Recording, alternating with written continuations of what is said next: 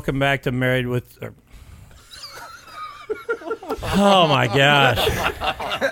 All right, I'm not even messing with it now. Welcome back to Throttled Up the podcast. It is. Uh, it's been a a long start to the night already. I got headphone issues. I've had recording issues. I've. Uh, you know, I've listened to jokes about principles. Um, I've had to explain to Matt why open wheel racing is so much better than late model racing, um, which I'm not sure he understood, but he's at Oh, the you, age. you talked. I just didn't listen. That was well, you're at the age where dementia and some of those kind of things can set in, and um, it's understandable. We we don't hold it against you at all. So, uh, Matt, how are you tonight, though, brother?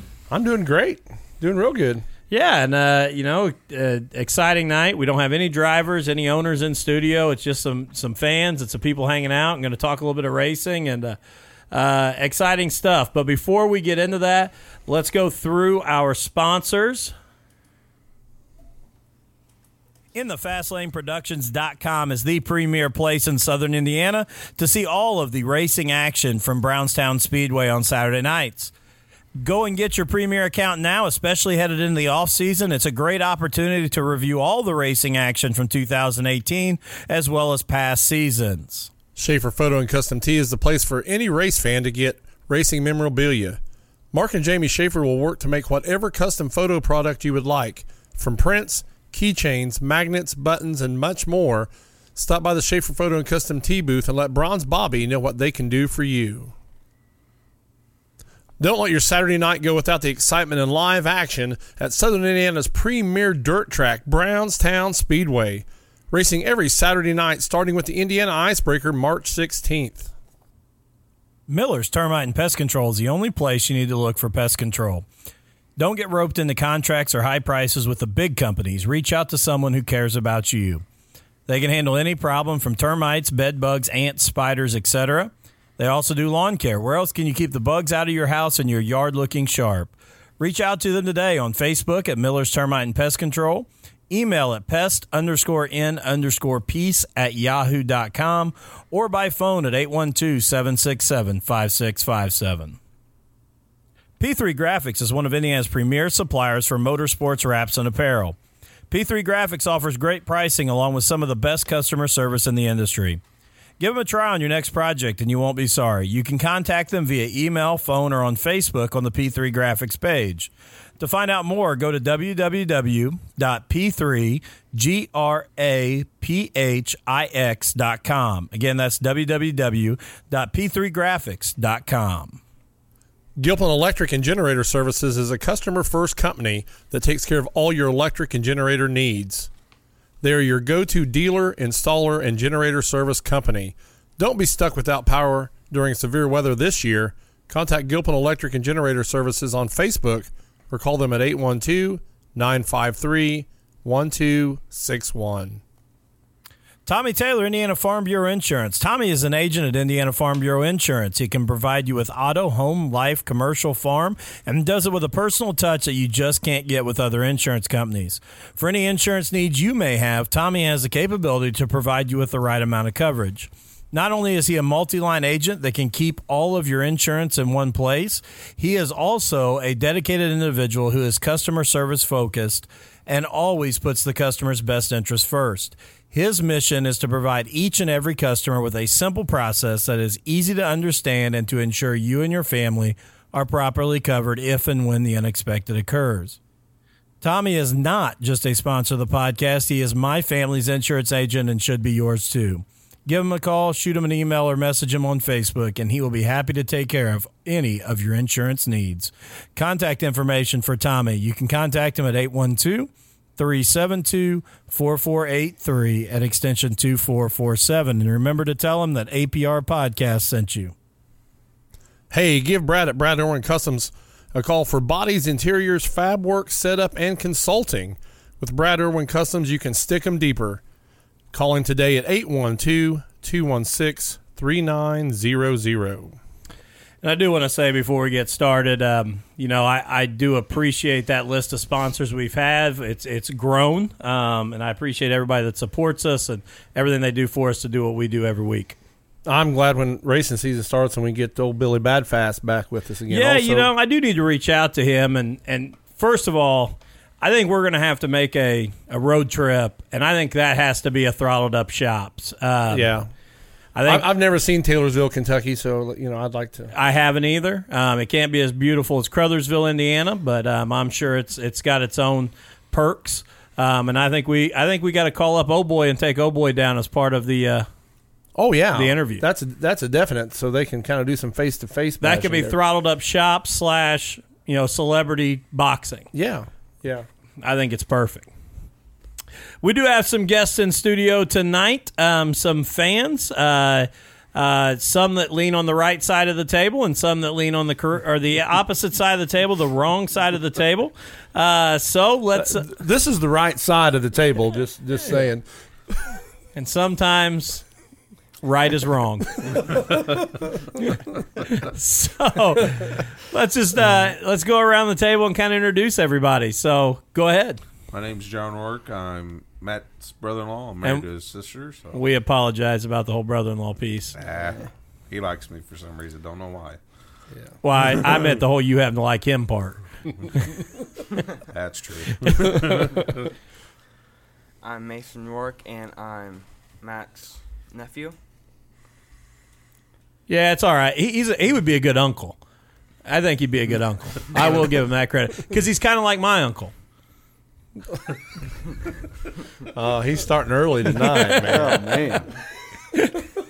and I'm Brandon Allman. I'm just really good friends with Dustin and been around dirt track racing my whole life. Absolutely, and the son of the uh, the storytelling race car driver Walt Disney himself, Tom Allman. Um, and you know this was going to be a great night because Brandon will get to talk a little bit. So yeah. he, uh, I may I may get a word or two in. So, guys, here's here's kind of the crazy thing, and we, we kind of came up with this idea because Matt and I have some obligations tomorrow night that we have to be at, and we were trying to figure out how to put a show together, and had some driver you know conflicts, some things we couldn't work out, and we just said, hey, let's just let's throw it out to guys that love racing, get to talk about it. But here we are, we've got negative 38 degree wind chill temperatures coming in tomorrow, and we're like less than almost a month away, a little over a month from practice starting. So, what's uh, you know, where's everybody at with the itch to get to get the race slinging or the dirt slinging and the race started? I went last Sunday to the racetrack for the uh, Indiana Pro Late Model Drivers meeting, and uh, pulling through the gate really shifted the gears for me. You know, when it, you know I've been waiting since we quit. You know, we had the banquet, and that gave me the itch to see everybody. But when I went through that gate last Sunday, I was ready to go racing. Yeah, and, and even you even I know you sent out a picture of Victory Lane, and you know it, it was it was kind of cool when I saw your picture just to kind of get excited about Victory Lane again. And I know that um, I've talked to White Shoes. Um, that actually gave him a lot of anxiety thinking about the dirt and his shoes and that coming back up. But um, we're hopeful that he's going to be able to get over some of that this year. I'm going to buy him some little little shoe covers that he can use when he's got to go down and film. I was thinking maybe Throttled Up could sponsor him some muck boots since he's that that worried about it. You know. I don't. I don't know if he can even pull muck boots off. I don't know if they make them in white. we, we can spray paint them. So, and, and- and I want to come back to you guys about excited about racing, but I want to take this opportunity because you just did say that you're at the Indiana Pro Late Model Series uh, meeting, and I, I just want to bring this up because I wasn't there. I was here doing podcasts with my wife, and um, there's been a lot of you know controversy that I've seen on Facebook, and we usually don't get in the middle of controversy on Throttled Up, but Right. there has been a lot of controversy and, and it's I'm gonna be the first to admit I'm not smart enough to know a lot about it, but it's about the you know the Willys ICT Super Bowl carburetor and what tracks are gonna let it run and what aren't. And I know I've seen a lot of kind of you know people kind of taking shots at the speedway and the decision making. And you were there. so can you kind of explain to me how that that interview or that decision got made? Um, about two weeks ago, I guess that, that ICT carburetor got brought to the attention to Jim Price, and uh, the first thing he thought is, let's have a meeting, you know, with drivers and, and car owners and, and discuss it, and then uh, go from there. So they all met. You know, as soon as he heard about, he had no idea about it. I think it up at the PRI show, which we went to, that kind of brought it to people's attention, and people, some people acted on it. So when Jim heard about it, you know, he had, like I said, a meeting with the drivers and, and the car owners, and uh, all but you know two two or three people was didn't want it in the in the series, and uh, it kind of got misconstrued that the, the racetrack made this decision that all that was banned, but it was uh, Jim put it all up on the drivers. And the drivers voted. Everybody they- that was there got the chance. E- to, Every driver that, that showed up, they voted, and uh, to make sure that you know was, there was a vote taken, and it was voted to ban it. And then he wanted to make sure because there was some more discussion after the vote, and he voted again, and both votes were, uh, you know, way really leaned more a whole lot more to the banning of of the ICT carburetors. So, you know, it. I, I- you know, I've seen some statements there on Facebook that either the Speedway did it and the staff did it, but the drivers that race in the Indiana Pro Late Model Series made that decision. They did not want that in their series. And I appreciate that. Like I said, I, I we don't usually talk about the stuff that's all over Facebook, but I wanted to bring that up just because I knew you were at the meeting and um, I wanted to kind of get the true story. So Didn't didn't Twin Cities also ban it too? I don't, I don't know. I thought I saw Yeah. something on Facebook. Yeah, I haven't I haven't seen. I know a lot of regional tracks have been looking at it and banning it and those kind of things. So But uh, you know, I, you know, I just didn't want Brownstown Speedway to get the blunt on this when they didn't make that decision. Right. You know, they were just they were there, and, and the drivers at race made that decision, and uh, you know they, they discussed a lot of other things too. You know, there, there's other things with the cars that the drivers made decisions on that day. The, the racetrack, uh, Jim Price, and none of the staff made any decisions. All the drivers made those decisions in the meeting. So now I'll throw it back out to you guys. What what is got you you know your blood pumping a little bit about it? Believe it or not, the picture he posted last week got my blood pumping. Victory Lane and and getting Yeah. a chance to see it and Yep. all right, Brandon. Mine, mine is Winter Nationals coming up. I mean, I know that Gilpin's going down there for the first time, and uh, Ryan Thomas. I mean, we go to church with Dee and Ryan, and you know they're going down there. I think this is one of his first times going down there as well. So just knowing that that's coming up, and you know, watching Mav TV and seeing some of the Winter Nationals from last year, just I mean, and my son just every every night when we sit down, it's either basketball or racing. Dad, can we watch racing? So I mean, that just gets me ready to take him back to the track this year and gets my blood pumping. The, the Chili Bowl had to excite you a little bit. Oh yeah, the Chili Bowl definitely did. Uh, you know, those guys, Christopher Bell, Kyle yeah. Larson. I mean, those guys are so amazing to watch. Yeah. Um, and you know, watching him do donuts at the end and, And- catch and the wall and flip it that's- over and get out and just. I mean, that didn't even phase him. No, that I, I think that may be one of the coolest celebration videos I've seen, or, or you know, just because you're exactly right. I mean, the track officials and kudos to them rush him, and all he wants not to get out because he's worried about being injured, to get out to be able to celebrate even more, and Yeah. and, and you know, and as as amazing as it is to watch Bell in, in the NASCAR series and and Larson on the um, the Cup series you know, and get to see him what he can do in that car. Watching those guys and those midgets and, and watch them run open wheel, that's a whole other thing of beauty. and just the excitement on his face when he wins three in a row, and you know he was like a, a kid in a candy store. Um, I don't care. He could probably win the Daytona 500, and the emotion he showed winning his third in a row at the Chili Bowl Winter Nationals, I mean, was just awesome. And I, that's one of my favorite things about all of those guys um, that make it to the next level. The ones that that still have that passion for dirt, because you're exactly right. To some of them, that is as big of a win as the Daytona 500. And I know for a lot of NASCAR fans, that's probably hard to hear. And I'm not saying they're not excited to win the 500, but getting the chance to get back on dirt is is definitely something that that excites them. And I'll be honest, I'm kind of excited to see Kasey Kahne going back full time to dirt and getting Oh, to see what I- he can do. I am too. Um, I, I think I, I'm excited to see just how much fun he has. Get rid of all the politics and drama in NASCAR and just be able to go run. I think he's going to have a heck of a time. Well, I think it shows you how important dirt racing is. That Christopher Bell, you know, Kyle Larson, and them guys are are taking time out because you know I'm sure there's things they could do at the race shops for for the Daytona coming up, but you know they travel down to Oklahoma so they can race in the Chili Bowl. Well, I, I'm going to point out now. I'm wearing my Chase Briscoe, you know, Chili Bowl sweatshirt right now, and you talk about him talking about how much dirt is important. There's a guy that probably should be in North Carolina on the simulator, you know, continuing to work some of these tracks and figure out, you know, the Xfinity series. And uh, man, he's jumping as fast as he can to get down there and, and get in the car, and he misses it by one spot getting into the the Chili Bowl, and um, you know, a tough tough break for him. But yeah, I mean, it shows that to these guys, dirt is ultimately, you know, their most important thing. Oh yeah, it's their first love. Kyle Larson's even said after he retires, he's going full time dirt. and that's I think that for those guys, that's got to be the most fun thing is just to be able to again no no drama, no politics. I mean, I know for us every Saturday night at the track, we probably feel like it is, but compared to what they deal with in NASCAR, it has to be a you know a breath of fresh air. Oh, I think those guys we watch it, you know, at Brownstown on a Saturday night, it, you know, they they get aggravated and there's drama, but you know, there there's families at that racetrack that's raced for you know years and years and years, and they can't wait to get back.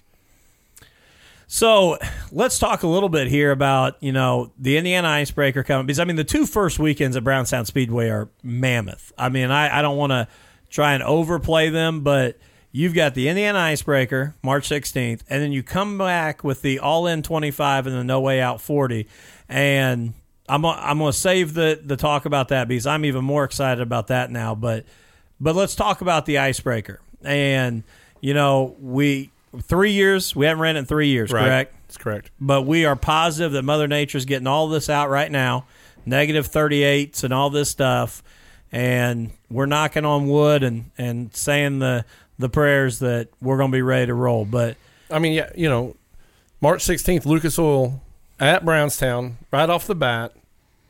You know, so you're going to get the who's who in, in dirt late model racing at Brownstown Speedway, along with our local guys, and then uh, putting on a show to start the season out. and just to clarify, have we have we talked to the Jackson County Sheriff to see if Bloomquist will be allowed to warm his tires up on 250? I'm gonna say probably not. you know, you know that old boy. He is definitely a market man because he knows how to do things that make people talk about Scott Bloomquist. Well, you know, that's you know he has figured that out. Well, I know you've said it a, a thousand times when we've talked that you know Bloomquist is the guy who wrote the rule book because almost every rule in the rule book is something Bloomquist did. And again, right there, everybody's losing their mind about him doing it. But the guys are saying there's no rule. He talked the police into letting him get out on the four lane highway and run it up and down to get get heat in his tires.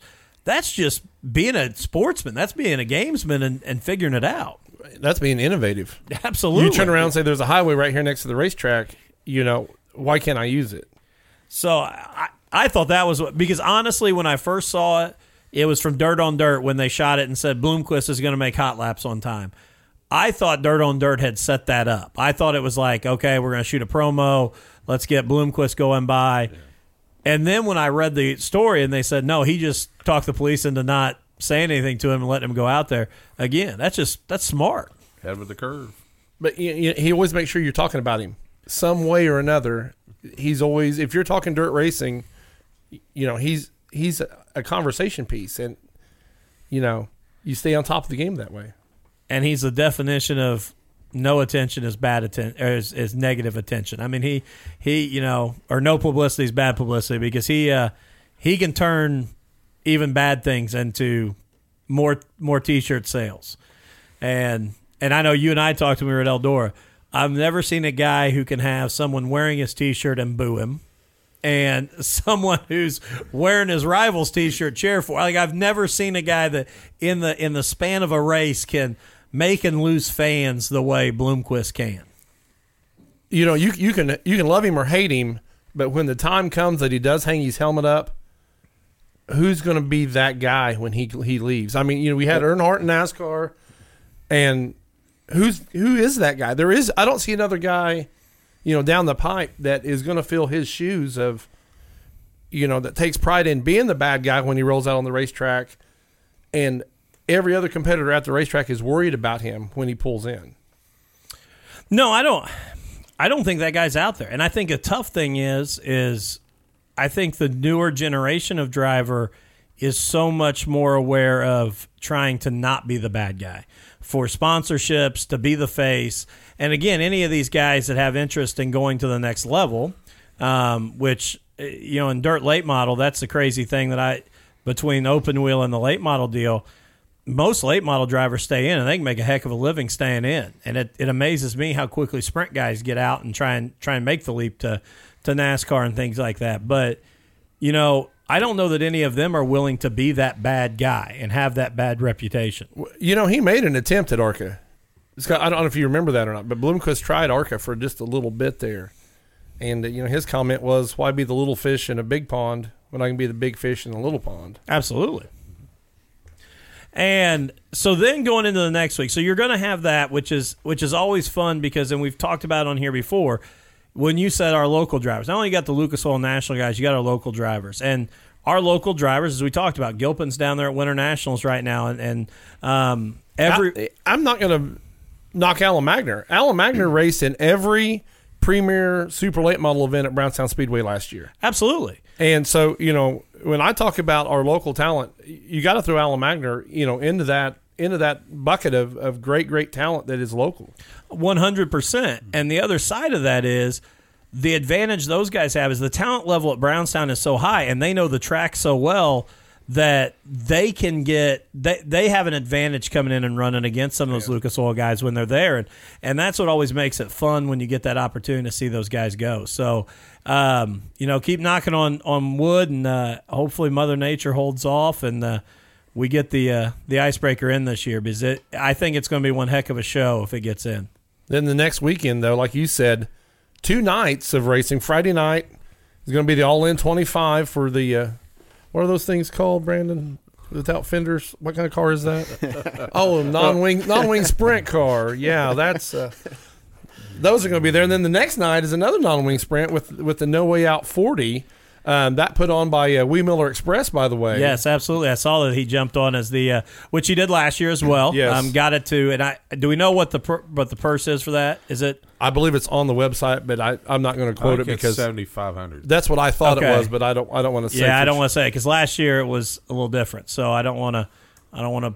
I don't want to cost myself. Last money. year was a uh, whopping ten thousand dollars, which was is unreal for you know almost any race, especially you know the non wingers there. So, uh, but I think seventy five hundred to win. Yeah. So I, I wanted to make sure before I said it because last year it was ten grand. I didn't Yeah. want it to.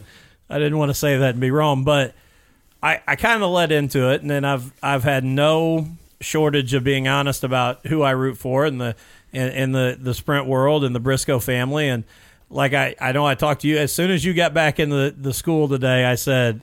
Guess who Briscoe just signed, and it is the people's champ. Dave Darland is going to run for Chase Briscoe Racing, and my first comment to you was the no way out just got so much more exciting to me. but then you also got Brady Short. A hundred percent. And I'm still hopeful. I haven't seen all the car designs. I'm hopeful we're going to keep the white and red. I don't I don't know. I think you know when he showed up uh, what two years ago, he had that the dark blue when uh, T Maz drove for him. He had He's got the black the and black and dark neon blue. green. So, yeah, yeah. But I'm hoping short stays in the white and red, the the the classic. But but uh, and it looks like from the the press release from Chase Briscoe Racing, which is probably why the white and red won't be there. It looks like Darland is going to race uh, possibly the number five. Um, so I don't know what Chase will be in when he's in. Um, if he's going to run his 98 number um, when he's racing the dirt or not. But um, exciting news. And, and I will say, and you and I have talked, you can't count Brady Short out No, at the he- no way out. He has more laps around Brownstown Speedway than any other guy's going to be in a sprint car that night at, at Brownstown because you know he ran a modified there for years and years, and uh, you know Brady has his own special uh, line that he races at Brownstown that the other sprint car guys don't uh, don't run there. And and to be honest, you know, I, we talk about Brownstown not being a great sprint car track, but it's be. I think a lot of it is guys don't have the time there. There's not as many races there. And when you talk about Brady, because you're exactly right, Brady runs a totally different line than any sprint car driver will. Um, and when he's dialed in, he is really really tough to to chase around Brownstown Speedway. I agree. I mean, it's it's not. He's very unique there, one hundred percent. I'm not going to throw Barrow out either though. He he does quite well at Brownstown also. So Well, and, and you and I have talked. Let's go back through the uh, the past winners. I mean, it's a who's who of sprint Oh, car yeah. racing.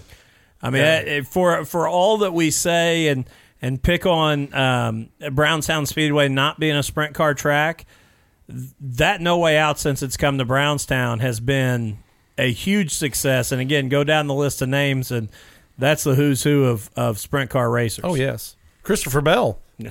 You know he's got he's got to win there in in the no way out. You know Jesse Hockett. You know Bryan Clauson.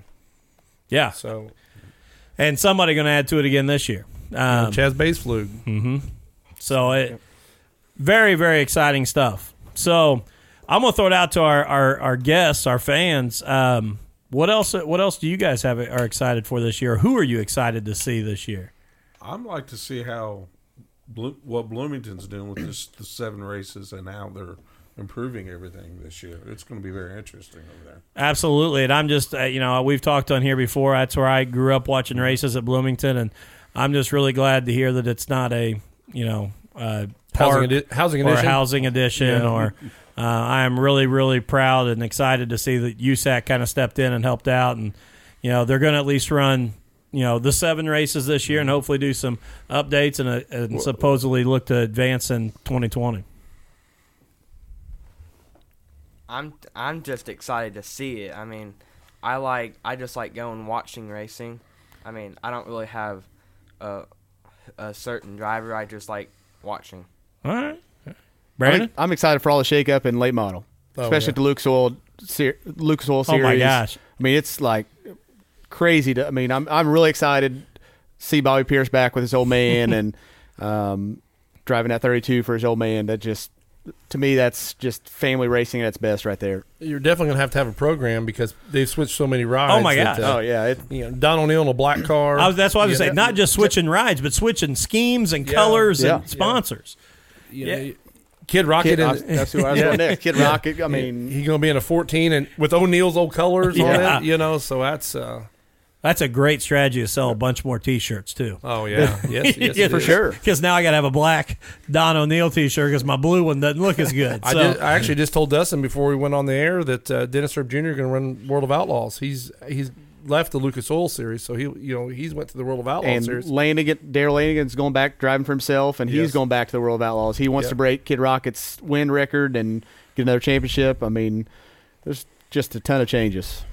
And I also think, I mean, even the the exciting thing for me on the local level is those changes that we see from guys moving class to class. What's who's going to be where, you know, and, and who's going to make new new um, jumps in different areas um, as we come back with those local guys as well. That's that's what always excites me. I guess the one sad part for me is uh, Jason Heyman. You Is see the picture yesterday? Yes, of his him hanging on the back bumper of the car and that one. Yes, that Yeah. that tore me up. The So- only thing I'll give it a hope is that Carla did leave the door open to see. Let's just see how long this retirement lasts, which was exciting. Um, I but- guess, I guess I'm going to throw out there if uh, anybody has a race car that um, maybe doesn't want to race it, but would love to get a talented shoe in the seat. You know, give uh, give old old school a call, and and uh, I'm sure you know Jason's a great race car driver. if I was an owner at home that just wanted to go to the track and, and enjoy the weekend and, and put a shoe in my car, eh, that would be the first call I would make because there ain't no doubt that, you know, number one, you're getting a ton of knowledge and experience when he jumps in and um, and on top of that, you're going to get a guy that you know is going to work um, on the car and put the time and effort in, and um, and a heck of a race car driver too. I was actually out there with him Saturday, about an hour. I was at his house taking him a check actually for babysitting duties for, that Carla does for my kids, and it was about an hour before the guy came. And you know, he, you, you, I would expect him to be kind of down in dumps, but he's actually sort of excited, and I, I think he's kind of excited. To hopefully, maybe some of these new, he may have some new experiences, maybe driving for somebody, and not the the ownership part of it. I think he he's hoping he may get a ride with somebody else. Well, if, if he does, I mean, he he obviously takes care of equipment very well. Um, he ain't afraid to put it to the front. So if anybody puts him in a car, they're they're going to get a talented, talented driver. Well, and I know when I spoke to him too, you know, he this year was wild for him, and I mean, I know that he said I, he wanted to chase everything he could, and and when you read his statistics from this year, I mean, Kokomo track champion, Bloomington track champion, Brownstown track track champion, national champion. I mean, it, East Region champion. East Region champion. I mean, the dude. Not only was he consistent and fast, but just what I don't think people understand is the ability to race Friday, Saturday, Sunday, you know, consistently throughout the season is a tall order to turn around and get that done. and I'm fortunate enough to get to spend a lot of time with him just because my kids are there, and you know I see how much time that those guys put into the into that car, and him and his crew. I mean, they are there every single night, um, and that's what I know he talked about, just missing family time, and you know just being a full time racer. It was almost like being a full time racer for him, and it, it kind of consumed him. Yeah, and I and I know the one thing that I thought was cool, and it shows the the kind of father he is. When I spoke to him, and he said, he said the first time it really hit him was when he looked at the kids and said, "Hey, let's go to the racetrack." And they're like, oh, "Okay," and he's like, "No, we're going to the racetrack," and they're like, "Yeah, okay." You know, and he said that really hit me that okay, maybe I've burnt this out a little bit. Maybe I've done a little bit too much, and and yeah, and and, and Heyman, I, I'm going to throw it out too. If if you if you don't have a shoe um, and a car write off, um, we would love to have you as a throttled up pit reporter um, to come around and, Oh, yeah. and and do interviews, and uh, we'll bring you on as a as a uh, as a uh, very. Um, I'll, I'll tell you what, I will double Matt's salary to bring you on um, as a as a throttled up reporter. And I'm sorry, Matt, Just remember, Heyman, my salary is zero. and zero times two is Zero. zero. Um, so, hey, I make the offers that I can make. So, It's worth every penny, too. I tell you. spending time with me, how can it not? Well, It's worth the price of admission right there. yeah. But we are talking about you know the uh, the Winter Nationals and and you know some of those guys being down there and and again I want to I want to go back to this too because when we talk about the talent that is right here and and again I think the casual race fan does not realize the amount of talent that is right in this region of the not Uh, it's always been here, though. Yeah, agreed. It's always been. We are a mecca of great, great dirt racers right here. And and when you start talking about some of the guys that are down there, and and you know Ryan Thomas, heck of a driver. You know Gilpin is going to see. Um, I I really think he's going to see a jump this year with what him and Beeman are doing, and and some of the things, and and I'm excited to see what he can do while he's down there. Um, but some exciting guys down there and exciting racing coming up.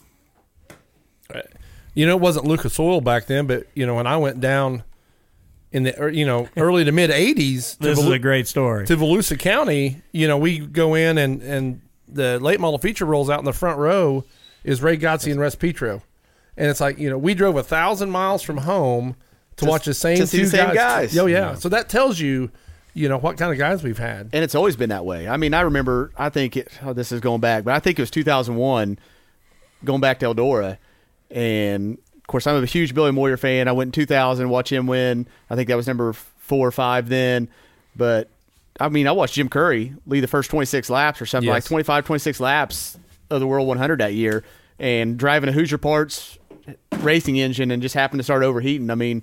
It's just like I said, it's it's always been that way. Paul Crockett's another one. I Oh, mean, that- yes. that I grew up close to, and you know his his grandson and I played basketball together. But my dad was always around him, and I always got to listen to stories about those guys and Ray Godsey, and it just the list can go on and on. And you look at who's the who's who of who's won at Brownstown, and it's I mean some Oh, big yeah. names. But uh, there was a time when you went to Eldora, the Brownstown drivers saturated the pit area. You know, when you had Mike Jewell over there, you know, and, and you know, like you said, Jeff Wilson was over there all the time. Doug, I mean, Yeah. Doug Alt made Doug Alt, one or yeah. two. I mean, Yeah. there's just a lot of a lot of our local talent from just like you said. This, I mean, it's Barnett- Brownstown's a mecca. Barnett, Oh, you know, made a lot of shows over there, so it's you know, it's. I think we're kind of spoiled. I mean, honestly, with the type of drivers we have locally compared to a lot of areas, you know, in the nation. I agree, and we get spoiled just with Brownstown Speedway. I mean, I've been to some hole in the wall dirt tracks. Don't get me wrong. I mean, I still love going to those, but we get spoiled with how good we have it at Brownstown. And you hear all these people complain, um, and I still, I mean, I, I will put Brownstown Speedway up against any track that I've been to. I mean, it's just and in all classes. That's the other thing I want to point out. There are Yes. some Oh. tracks that have great super races that when they bring them in are great crate series, but you go down the list at Brownstown and you know, we talked about Heyman and the super stocks and some of the guys that are running that. Jeremy Owens and some of the guys in the modifieds that are running there every weekend. And, you know, even the pure stock drivers. We talked a lot last year. That's one of the funnest classes to watch over there and what those guys can do and what Bill Grant did in the in the Hornets this Oh, year yes. Yeah. um, and what he was able to do. I mean, there is good racing there in all those classes across the board. Well, especially going to the modifieds. I mean, especially a few years back. I mean, that class was absolutely loaded at Brownstown Speedway, Yeah. where guys had to start trying to go other places so they could get some points for the national points. And I mean, it's just like you said, it, it is through all classes. I do want to say you brought up Jim Curry, and I do want to bring this up as we talked about the Bloomquist heating up his tires. Now, this story came from Rick Gum, and this was at the banquet. And from what I understand, Rip Gum is about like re- reading anything on Facebook um, as far as accuracy. But Gum told me that Curry used to get out on 250 and would heat up his tires and come back in when, when he was racing. So he says that Curry used to light up his tires and heat them up with the pavement too. So that's that's coming from Rick. But he told me when I brought up the Bloomquist thing, he said Jim Curry had that long before uh, Bloomquist. So, I, I would believe that though. but I, it, I, like I said, it's hidden magic. So I, I'm not I'm not sure. Um, but no, because we were talking at the banquet. You know, you know he'll be out of the, the pure stock this year, right? I do know he'll be out of the pure stock this year. Also, Derek Clegg is making the move. Is that official? Have we heard that? He said the car is gone, and I believe he's going to a super stock also. And I'm, I might be wrong, but uh, the brief I got, Tom, I got to talk to him at the race car banquet. Um, it sounded like he was going super stock. Are you getting a hold of him right now? I am. I'm gonna I'm gonna find out if he's not in the car and on the road. I'm gonna see if I can or in the truck. But I I'll- know, I know his pure stock from last year has is sold and gone. Well, I knew he had sold it, so I thought, but um, and I don't want to I don't want to throw this name out there. Is do we know is the super stock the one we thought he was going to purchase? I don't know that. I think Okay. I'm pretty confident it is. Okay. Okay, I'm trying here. This is a hot take right here. Yeah, we're trying to make breaking news. Yeah, he's probably delivering fuel at the airport right now, and I want to I want to text him. Um, I saw his picture last night at the Indianapolis airport delivering fuel, and I thought, God, that looks cold. You know, I'm gonna give him a shout out. Actually, I'm gonna give a lot of drivers a shout out at the uh, at the race car banquet there for Brownstown Speedway. That uh, Yeah. A lot of them showed us love. You know, Derek wore a hat up on stage for us and uh, gave us a shout out. Best But then- looking hat of the night. uh, outside of the two we had on because you know we both had throttled up hats on too. But a lot of drivers uh, really appreciated our show, so I want to give them you know a shout out back.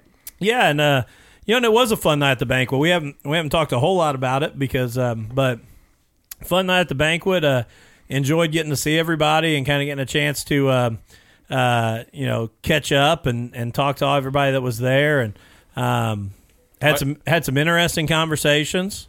Yeah, oh, yeah, yeah. Um, did some some more interesting than others. Uh, Some interrupted the awards part of it. So you know, it I mean, there- I'm pretty sure there's probably no alcohol involved either. um, none at all. Yeah, the uh, this let's just say this individual was feeling no pain. Uh, I mean, you get a bunch of good good old boys together, and I mean, there's gonna be some good good stories and good excitement going on. I think we did. Uh, I think we did seven different takes to just catch up on what they were doing in the winter, and uh, and I'll be honest, I don't know that I can use any of them on the show. so, uh, but uh, also, Curtis Kaiser and, and Darla Kaiser there with shout Peter Hall. Great meal. Actually, Heyman got up on his speech and said that the meal he ate at the national points dinner was horrible compared to what Peter Hall had offered for our uh, our banquet. So well, Cowboy does it better than anybody. Almost anything Oh, yeah. he does, it's I mean, top of the line. that's a, that's a fact. And uh, yeah, and I thought, you know, I, I really thought that everybody that got up, the drivers, um, did a really nice job of thanking people again, not just us, but their sponsors and everybody else that's involved in helping put on the show. And and you know, I'm going to say it again. I'm not trying to come after some drivers, but I know you said this before, and, and some of the others. To help this sport continue to grow as a driver, any opportunity you get to promote your sponsors and the people that that help you get to the racetrack, you need to take it. And I know some guys don't like to talk, and I get I'm 100% honest because I do this, you know, for fun and putting a mic, and so do you, Matt. But take the time, even if all you're doing is writing down your sponsors' names and all you do is read them off in a list, at least get those names out there. Don't, you know, it, it just to me, it's so tough when people just walk up and grab their, their check and their trophy and, and go back to their seat. And that's not knocking any drivers. I get it's uncomfortable, but, you know, and, and I want to say, you know, a huge kudos to Aubrey Egan because I know how Yes. hard Oh, yes. that is for her. Um, and she took the time to thank the people that helps her get there. But I don't think sometimes drivers realize just how important that is to the sponsors that are helping them. Well, you know, Brayton Laster, uh, teenager, you know, rookie there in the in the super late models. uh, You could tell when he started talking, he was scared to death, but he stood there and, and talked and, and thanked the people that, that helped him race last year. So, you know, it is important. You know that that's really not your night there. That's your night to thank everyone for putting you in that position. Is, is how I look at that. I wish I had the ESPN Sports Center drop here. I'd dun na na na na na. Um, Derek Clegg says, "Yes, sir. He will be in a super stock. Hopefully, he's getting started on it next week. It will be tough to make the first couple races, but he will be back in turn two um, as soon as it is ready." So, breaking news. And the turn two, that is the turn two family of uh, Derek Clegg, Jeremy Owens, Jason Heyman, which Jason won't be. I'm sure he'll be there, just not with the car, and uh, the Car Brothers. and and Marty O'Neill just on the outside. Marty O'Neill's like the old mature like wisdom down there that kind of holds the turn two family together. And I don't know that that many people would say that about Marty that he's the old mature wisdom. And I don't know if I want to see him after saying he's old and mature. But You did say it, you know. He, but he's the one that said you was dropped on your head for liking sprint cars. So you know there is some wisdom out of Marty there. well here's that that's one thing. Here's the amazing thing. You know and i've seen a lot of those videos growing up at the circus with all the clowns getting out of the clown car and that's impressive. But when they got marty o'neill down inside of a sprint car that is more impressive than however many clowns you can stuff inside. I mean that i didn't think that was possible. I would say the cockpit, which I was there and watching. The cockpit of that sprint car was very, very full. i didn't so it's obvious that those cars aren't built for men.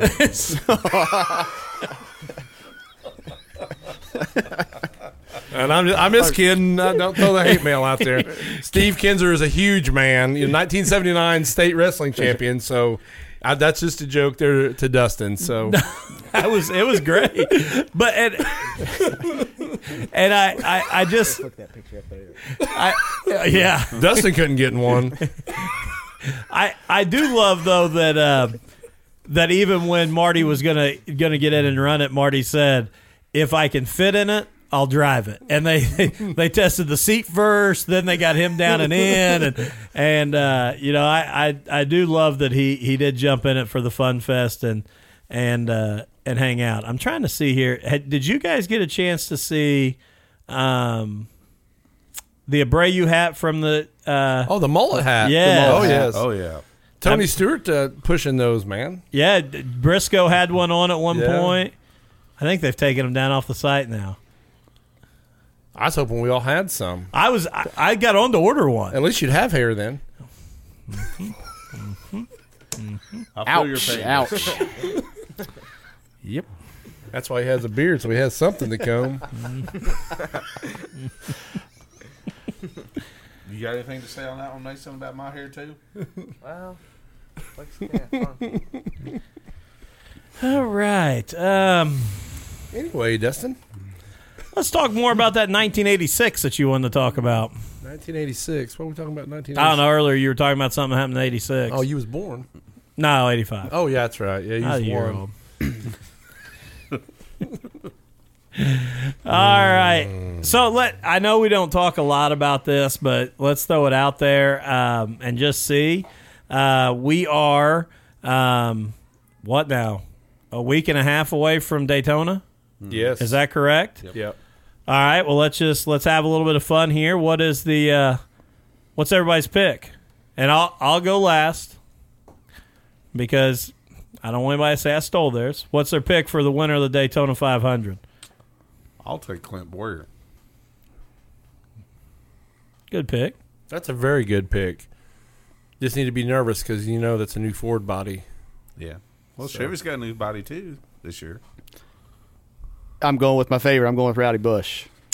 Uh, That's a very good I was gonna say that would have probably we been, talked talked about Dale Earnhardt and rubbing guys wrong way. I mean, he's one who definitely took his role of loving the booze. I mean, like Bloomquist, and but I just think there's nobody out there better than him.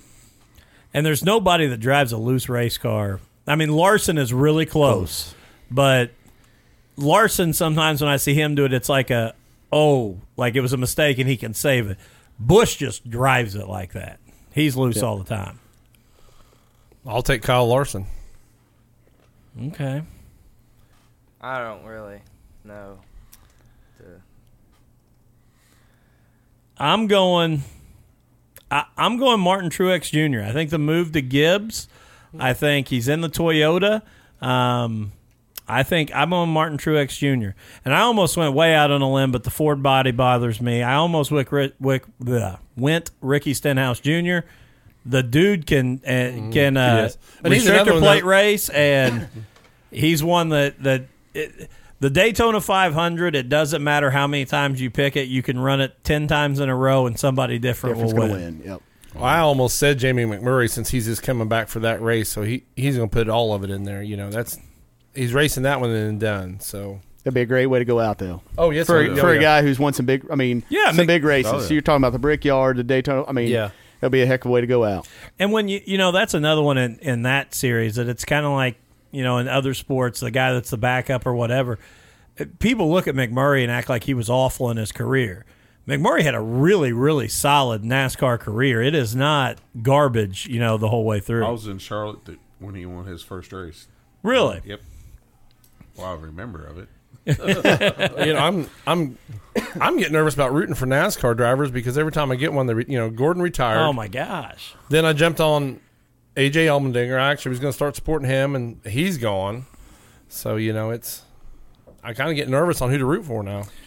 I agree because I was, I mean, I was a Stewart fan all the way growing up, and then I probably, you know, I was really probably looking after Stewart got out at, you know, the idea of probably supporting Carl Edwards, and then Edwards surprised me and took off, and I, I probably if you told me who is my who am I fan of right now, it'd be Larson, but I even even that it's not like I was when I was a fan of Stewart. that's- I mean, it's it's I cheer for him, but I'm not a diehard. That's me too. I, I'd probably be a Larson fan now too, but it it's not like you know I I watch me and Jeff Gordon are the same age, so you know when I was a teenager, He's that old. He looks a lot better. yeah, yeah. he's actually a month and a day younger than me, so Well, that's probably what makes it. he's up. got the same birthday as Aubrey Egan, actually August fourth. So that next month's going to be rough for him if he's. I mean, Turn I'm, out. I'm not too far off. I mean, I was a huge Davey Allison fan. Yeah. I mean, I Oh, remember. yeah. I, I mean, I remember being. I remember finding out about him getting killed in that car wreck or at Uh-huh. the sorry the helicopter crash. I was at the baseball park, and I mean, I just bawled and bawled, and my mom actually had to take me home. I mean, that's how much I love that guy. And then I became a Jeff Gordon fan, and then when he phased out, I, I mean, I just I was a Kyle Busch fan coming through, and just the fact that he drove everything was what made. I mean, I'm a competitor, and just watching him drive everything, um, no matter if it was truck, Busch, or um, the NASCAR. what would have NASCAR been if Davey hadn't have died, Alan Kulwicki, um, you know, Dale Senior would have would have you know rode that out, and then a lot of people forget about Robbie Moroso was was up and coming, and you know he was going to be a somebody, and you know he got killed in a car crash, you know, outside of a racetrack car crash. And then uh, who else? Uh, Tim, Richmond, Richards. Tim, Richmond. Tim Richmond, Tim Yeah. Richmond. I mean, those. I mean, Oh, he uh, was. Yeah, Ti- you know, Tim's got 13 wins before he got sick and died. So that's. Uh, Yeah, that's a that's a. You would talk about a good question. That's Oh, a really yes. good question. What it would be like. I oh mean, yeah, I would love to have seen NASCAR with all those guys. You know, Neil Bonnett got taken early. Yeah. You know, and he was still, you know, a competitor. to move it on to uh, something a little bit different, um, and this is kind of outside the realm of what we usually talk about, but we don't have a whole lot of racing action right now to get into. But um, I know I sent you the preview. Have you guys seen the preview of the Trading Paint movie with um, Shania Twain and John Travolta. John Travolta, um, Dirt Track? So I, I will at least ask you, Matt, because you never responded to my text, which I, I kind of thought that was rude. But um, uh, uh, what are uh, your thoughts? Are we positive about it? Do we feel good about it? Is it going to be a disaster? I'm kind of mixed. Emo- that's why I didn't respond. I'm kind of mixed on it because Because it's so hard to type out M I X E D. I. Not going to respond again. He going to move on. Oh my. Hollywood seems to screw up racing movies, and I'm nervous that you know dirt race fans are such a small community that I think Hollywood is going to get it all wrong. And uh, you know, because even Days of Thunder, everybody loves Days of Thunder, but it's it's not real. It's You not know, realistic whatsoever. Yes, and I'm really afraid that's what they did to this. Now, what about Ricky Bobby, Talladega Nights? that's that probably seemed- closer than Days of Thunder. Yeah, honestly. I I'm- would- no, I you would- know. Oh yeah, I agree, hundred percent. 100%. Now you Yep. guys are, I'm sure, all too young to remember the Kenny Rogers six pack movie. That was a true dirt track movie to me. Outside of the fantasy part of all the kids worked on the race car, and they, they knew more than Kenny Rogers did. But I remember going to the movies when I was young, watching that movie, and there's more realistic in that than any of the Ricky Bobbies or the Days of Thunder or, or any of that. You know, and the the thing I I I, I would say I'm I'm kind of in the middle on it too because I don't know if this is a good thing or a bad thing. It has it was supposed to come out like last year, like two or three times, and it's been delayed. And I don't know if it was delayed to improve it or if it was realistic and they went back and said, "No, we got to Hollywood it up." Um, the only positive that I see about it over you know Talladega Nights or um, you know Days of Thunder is if it gets even one person that walks in that even sees it that it's unrealistic but gives them that interest enough to show up at Brownstown Speedway on Saturday night and watch it it's a huge success in my book. Because I agree with you. The dirt track world is is a tight knit community and I think we have to be careful the same way you know bashing tracks and promoters and racers of even if it's not perfectly realistic going out and trashing it because again this may be an avenue to get some of that next generation in and get some of these um, you know non-race fans in But, i mean first and foremost shania twain's in it i mean that was the first thing my wife said oh shania's in it i mean that's going to draw some women into that movie just for the simple fact of travolta and shania twain I wasn't. I mean, I wasn't bashing it. Don't you know? Don't. I wasn't going that angle. But I'm also afraid of the guys that'll watch the movie and then go watch Brownstown on a Saturday night and think this ain't nothing like the movie, and then they leave with a negative aspect of real life. I agree with that. I agree with that. And I mean, we got to see what the announcer sounds like in the movie and see if you can you can match them. Well, you know, my hero was James Essex, and, and to me, there's no better announcer There's than not. him. So you know, I, I try to model myself after him. So I'm not really worried about the announcer in the movie. You don't think he you don't think he could be good? I'm sure he'll be good.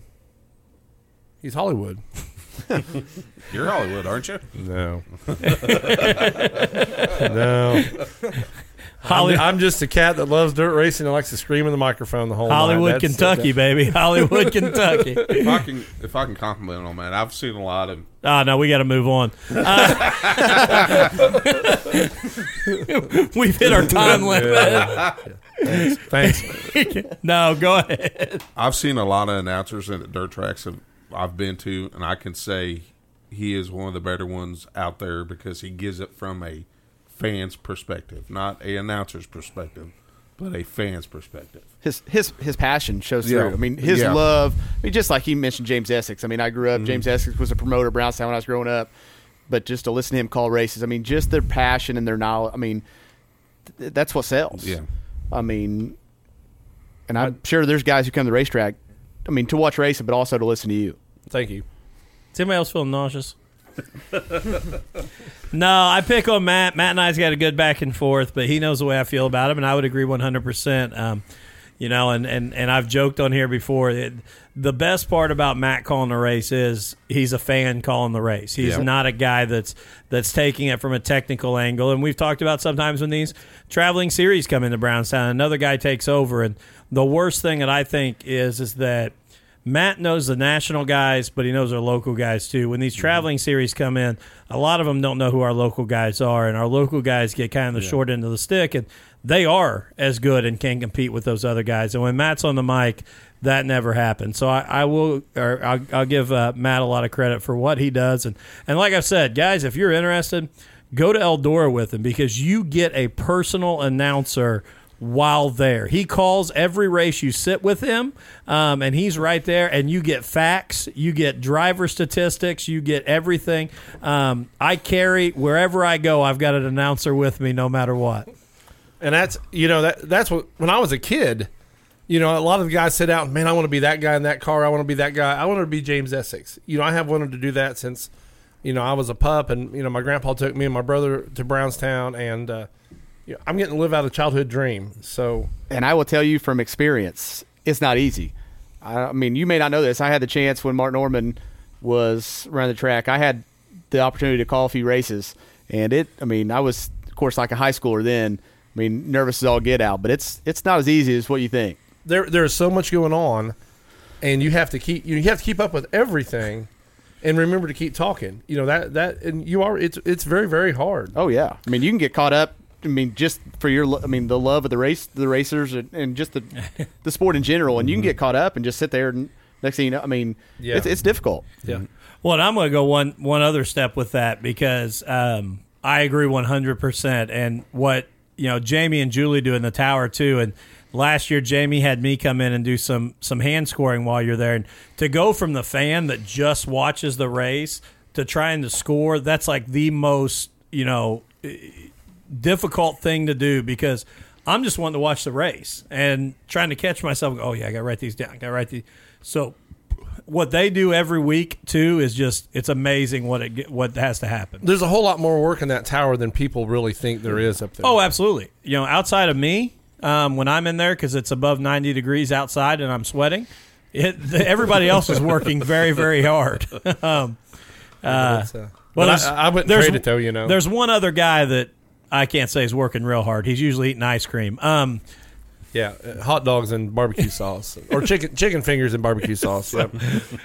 Jim. Um, so moving on. No, but guys, we're at an hour already in, and um, you know the the main thing I want to say is first of all, thank you guys for coming out. It was Appreciate fun. It. was something totally different than what we've done in a long time. It's just you know kind of kind of talk racing, and I really enjoyed when we made fun of Matt. And if we could do that more often, um, I'll be What- here. Open practice, what March second and eighth? Am I right? Am I correct on that? Can you look at that I real quick? We'll- believe we'll you are right. Let me look. And that's that's any car, any dirt car, Second and ninth. second and ninth. Second and ninth, um, open practice. Again, Saturday, March 16th, the 22nd annual Indiana Icebreaker. Um, Lucas Oil Late Model Dirt Series, $12,000 to win, um, plus your modifieds and pure stocks. And then again, the next week, the racing season really gets started with the uh, Friday, March 22nd, the All In 25, uh, 410 non wing sprints, plus your super late models and modified. And then the 11th annual No Way Out 40 on March 23rd, presented by Wee Miller Express. $7,500 to win, plus pro late models, modifieds, and super stocks. And then I believe the week after the 30th, is when Brownstown Speedway The track point- points will start. the points start. But Yeah. look at the night of uh, of the all in and the no way out. You know, the all in you got super late models with the, the Modifieds and the non wings. yes, and then Saturday night you have your Indiana Pro late model guys. You know, which that that series right there is really starting to build some stars in itself. We didn't even get a chance to really talk about them. Much. Yeah, yeah. You're exactly right. you know, there there's some up and coming stars in that series, uh, which I'm going to throw, you know, Tyler Kane and Tyler Neal out there. Which you know, I made that prediction last year that I think Tyler Neal will be the next guy to uh, to move up into into something else. And you know, I use the excuse that he doesn't have a family yet that you know with kids that going to hold him down where he can he could start moving and traveling. So And again, you know, I think the exciting thing about that series, uh, when we talk about the Indiana Pro late models, is it's I, we're really waiting for that guy that can kind of rise to the top and knock Marty off consistently. And and you know, Marty and the Hartwell clan has been very very good. Started at the beginning of last year, they had seen some some struggles, and you know, Tyler Neal and Tyler Kane were really pushing them and challenging them, and um, Raymond Humphrey too. You, you, can't rule him out. Absolutely.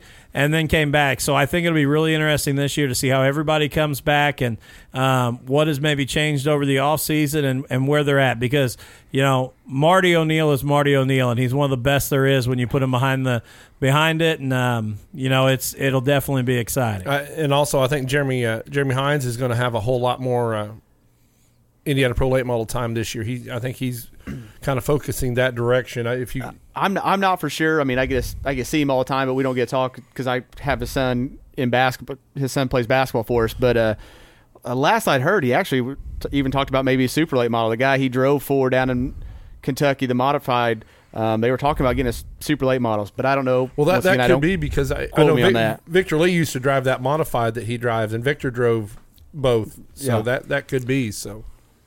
I'll uh, I'll try to get an update on that Thursday night and let you guys know for sure. there we go. We'll have another breaking, more breaking news. Breaking news. So again, uh, you know, shout out to everybody. Get out to the racetrack. Like I said, if if you are if you're one of these people that maybe has caught our show or listened to our show a little bit, or you you know you just think I don't know if I'd like this dirt track thing, I'm telling you, March 16th or March 22nd, the 23rd, come out one of those nights. And again, every night at Brownstown Speedway is really really good, but you are going to see.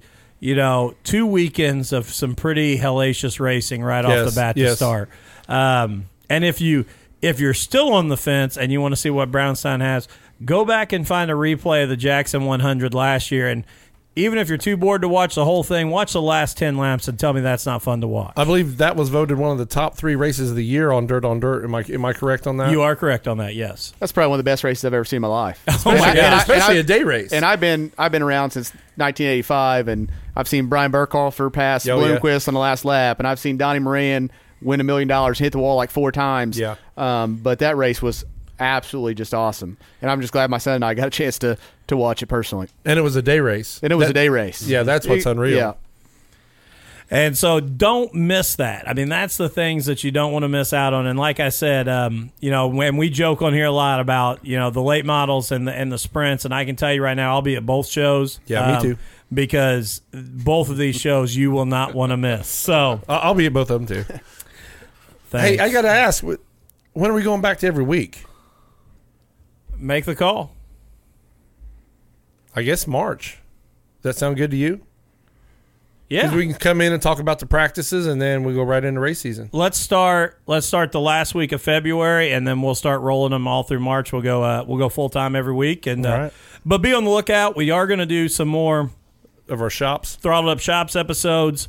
If these darn drivers would get their cars together and have them all wrapped and look pretty, we would be there. But um, all of them want to pick things up and, and you know make it look good. So no, but uh, again, any driver wants us to come out, shout out to us on that.